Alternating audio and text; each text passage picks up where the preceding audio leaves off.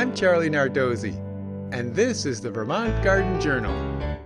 For me, the end of summer isn't marked by shorter days or cooler temperatures, but by the county fair. FAIR is actually an acronym meaning Farmers Annual Invitational Review. The first agricultural fair in America was held in 1810 in Pittsfield, Massachusetts.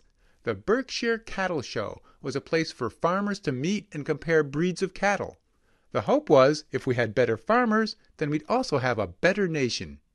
Home gardeners also can be involved in the fair by showing off their best vegetables, flowers, fruits, and herbs. You and your kids can win ribbons, cash, and have some fun. It's easy to participate. Contact the fair for more information on how to exhibit. I've been a judge at the Champlain Valley Fair for years and can offer some insider tips. When exhibiting, follow the directions as to number and type of produce and plants being displayed. Make sure each vegetable is the appropriate size. Leave those zucchini boats at home or enter them into the heavyweight vegetable competition. Of course, select the best looking disease and insect free flowers and vegetables. Now for this week's tip. It's time to snip the vines of your pumpkins and melons.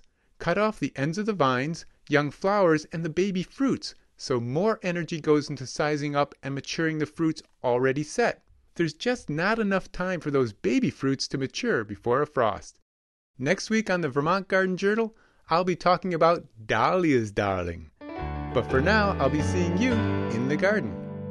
The Vermont Garden Journal is made possible by Gardener's Supply, offering locally grown, earth friendly, and innovative solutions for gardens and landscapes in Burlington, Williston, and gardeners.com. You can find more resources and follow the Vermont Garden Journal at vpr.net.